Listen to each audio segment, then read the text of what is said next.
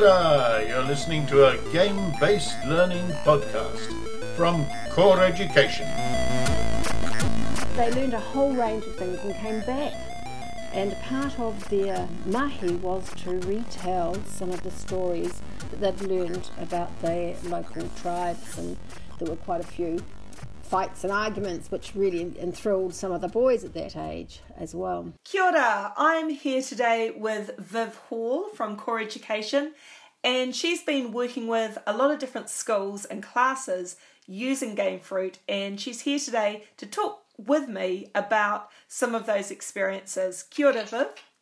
Kia ora, Rochelle. You were telling me a story about a school who used Gamefroot with place based learning in authentic context. Could you tell me that story about how they did that? It was a school in South Auckland, and their place based learning they were working on at that point in time was visit that they went on a hikoi up to Mangere Mountain.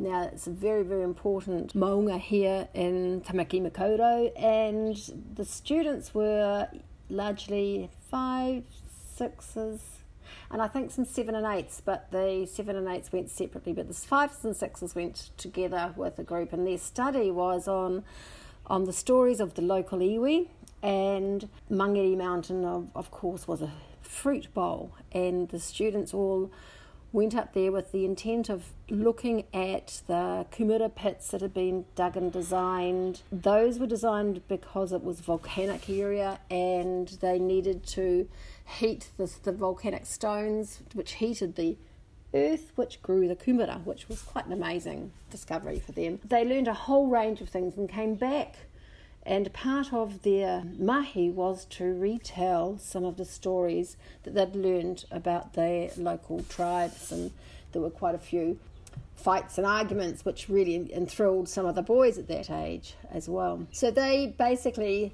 put all the information together, and then when we started looking at Gamefroot, they had to storyboard a key idea that they wanted to work on and they wanted to mix up and mash up and make it into a game, a video game. So we had the, the mahi that they'd already done, that was place based learning, and they had their context and it was their, their knowledge of what happened and tying it back to a modern day application, which was something they were used to, which was gaming.